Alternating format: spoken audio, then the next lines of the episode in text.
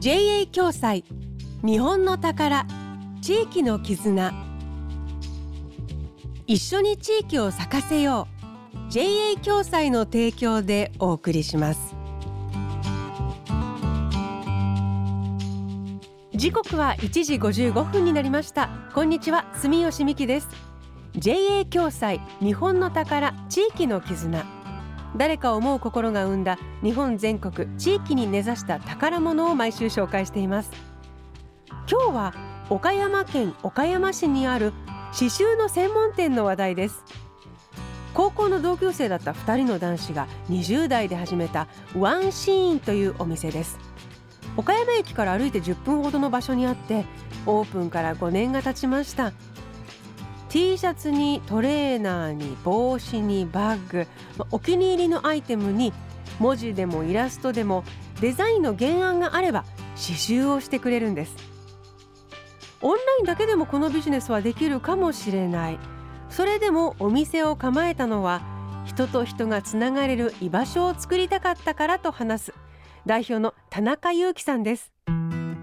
そうですね。うちは主に、えっと、オーダーメイドの刺繍をしていまして、例えば絵柄だったり、刺繍として服として形に残したいっていう場合に主に使っていただくことが多くて、ある親子がいて、お母さんに服を作りたいって子供が言って、もうほんと自分のお小遣いからこの絵でできるものないですかって自分で絵を描いてありがとうっていう絵を描いたものを T シャツにしたいって依頼してくれた瞬間は、あ、店やっててよかったなっていうのは思いましたね。もうその気持ちで仕事をしたいなって思った瞬間でしたね。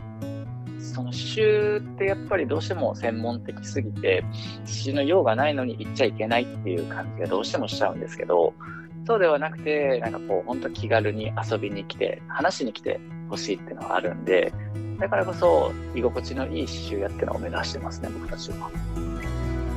田中裕樹さんの人が好きという気持ちが伝わってきますね。これポイントは多分原案をお客さんが持ってくるという仕組みにありますよね。やり取りが必ず必要になるから。だから本当はお店って何でもコミュニケーションの素晴らしい場になるんですよね。さあこの後はお知らせ。JA 共済では全国各地で地域貢献活動を行っているんですが今週は岡山の活動をご紹介します。一緒に地域を咲かせよう。JA 共済の地域貢献活動。